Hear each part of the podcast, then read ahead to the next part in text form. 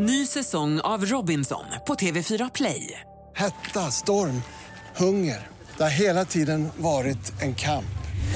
Nu är det blod och tårar. Fan händer just nu. Det. är Detta är inte okej. Robinson 2024, nu fucking kör vi! Streama söndag på TV4 Play. Du lyssnar på poddversionen av Senaste nytt från Expressen TV. Varmt välkomna till denna sändning i Senaste nytt eh, torsdag där vi tar en titt på våra rubriker just nu. Ja, vi har en eh, båtolycka i Donau i Budapest där flera personer har dött. Och idag tar brittisk domstol upp frågan om Julian Assange utlämning till USA. Riksidrottsförbundets ordförande satt på dubbla stolar samtidigt som han drog in miljoner som lobbyist. Ja, det där var rubrikerna och vi börjar med händelsen i Ungerns huvudstad Budapest där en båt med 34 personer ombord sjönk sent på onsdagskvällen. Det handlar om floden Donau och enligt lokala medier så är sju personer döda. Själva olyckan inträffade vid 22-tiden på kvällen i närheten av Ungerns parlament och de omkomna turisterna ska vara från Sydkorea, detta enligt landets utrikesdepartement. Sent i natt saknades också flera personer medan andra som räddats hittades flera kilometer nedströms från olycksplatsen.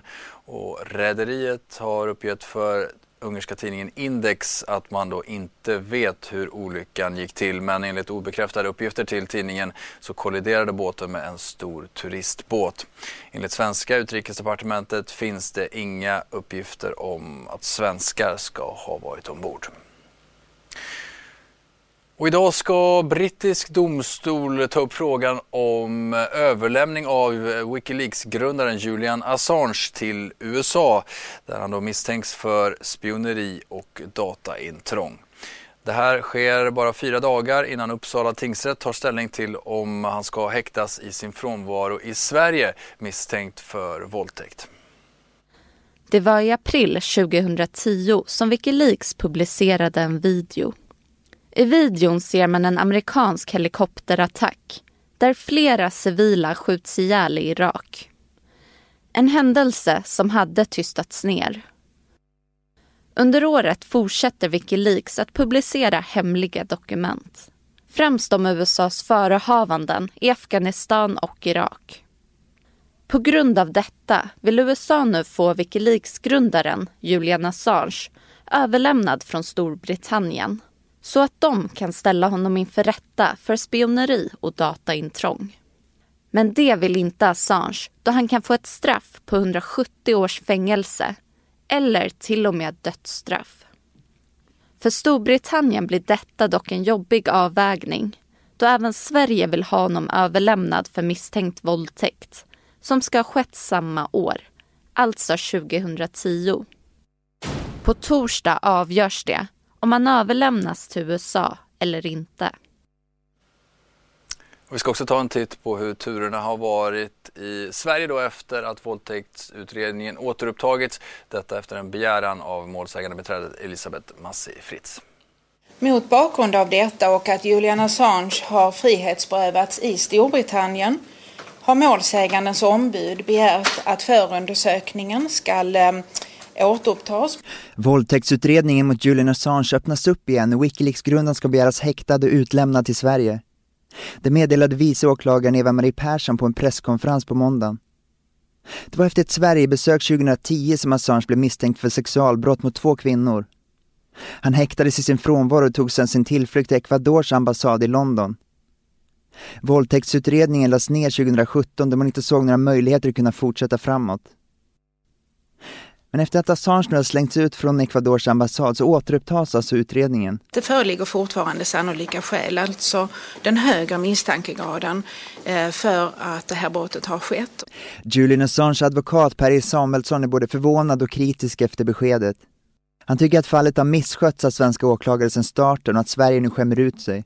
Först och främst så tycker jag det är orimligt att eh, belasta Julian Assange med det här den här gamla historien en gång till nu när hans livssituation är så svår.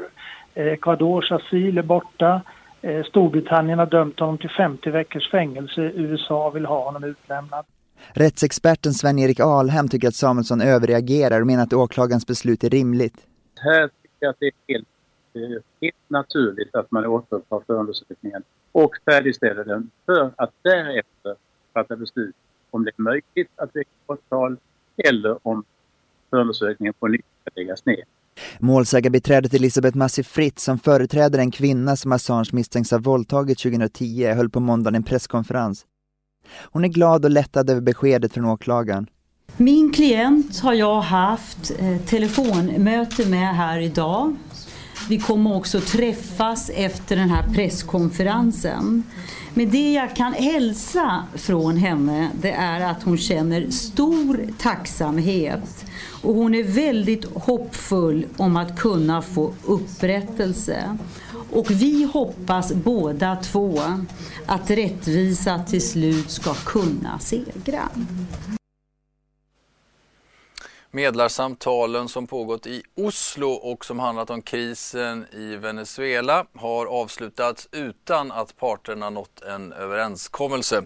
Det bekräftar oppositionsledaren Juan Guaidó i en intervju med Fox Business Networks och han uppmanar till fortsatta protester på landets gator. Exakt vad som har diskuterats i mötena har inte offentliggjorts men det norska utrikesdepartementet säger att de har sett viss ljusning i läget läget och att båda parter vill nå en lösning. I USA höll igår den särskilde åklagaren för Rysslands utredningen, Robert Mueller, en presskonferens där han bröt tystnaden kring utredningen för första gången på två år.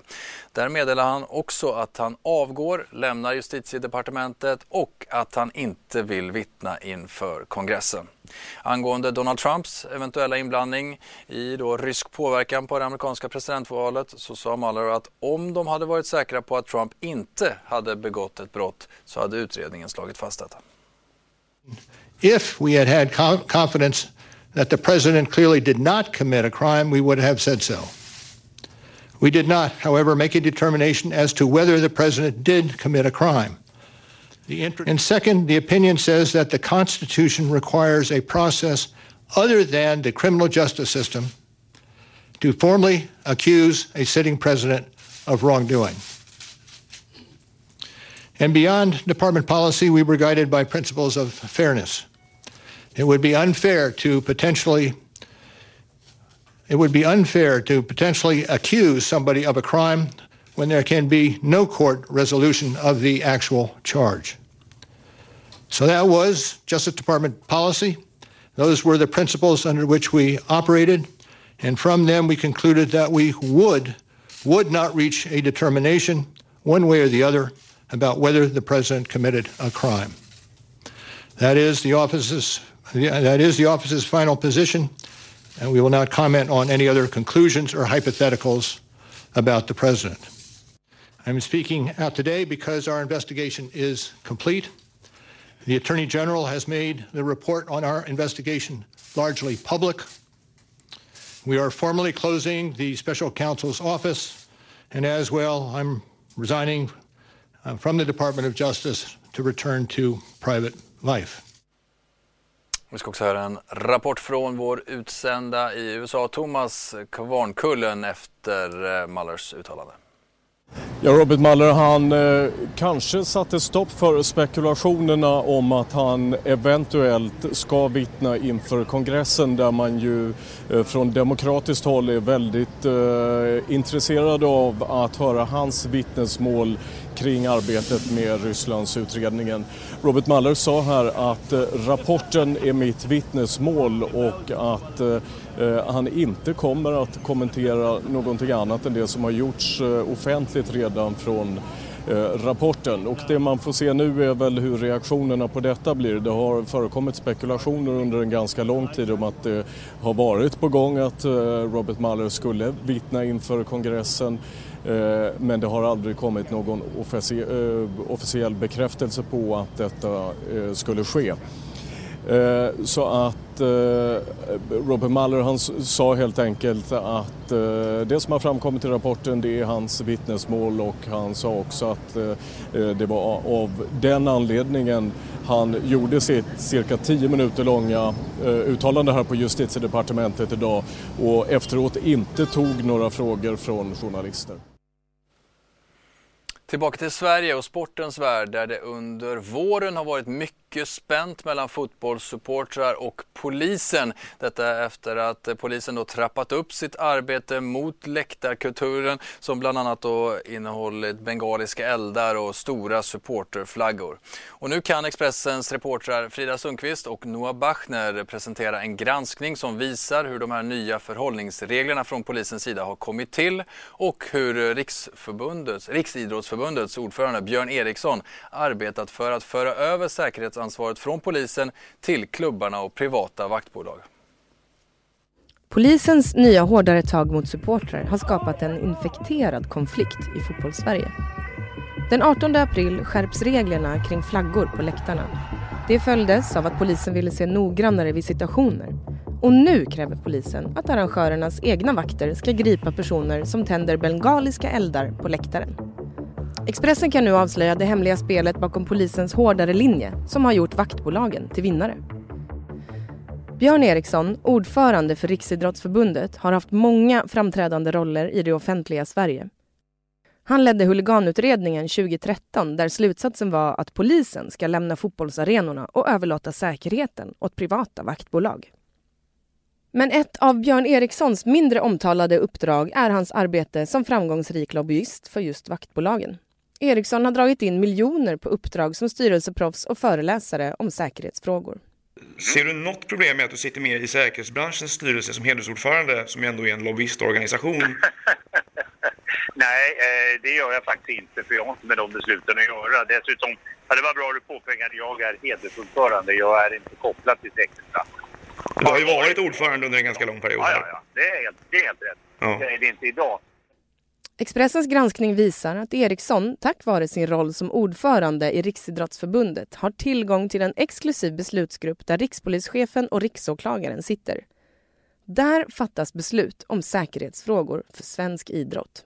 Så du ser ingen koppling mellan att du sitter med i en grupp som diskuterar riktlinjer och beslut för idrottsrelaterad brottslighet där konsekvensen kan bli att man anlitar fler ordningsvakter till exempel, men att du samtidigt företräder och har företrätt en, en lobbyistorganisation, säkerhetsbranschen. Det ser ingen koppling däremellan alls.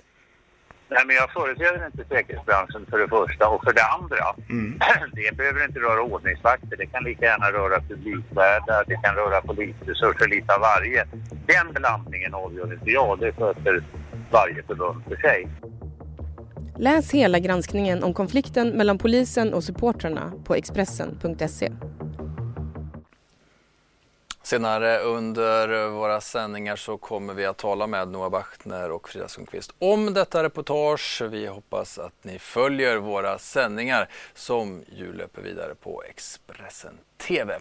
Nu säger vi tack och hej för den här sändningen. Du har lyssnat på poddversionen av Senaste nytt från Expressen TV. Ansvarig utgivare är Thomas Mattsson. Ny säsong av Robinson på TV4 Play. Hetta, storm, hunger. Det har hela tiden varit en kamp. Nu är det blod och tårar. Fan händer just det. det detta är inte okej. Okay. Robinson 2024, nu fucking kör vi. Streama söndag på TV4 Play.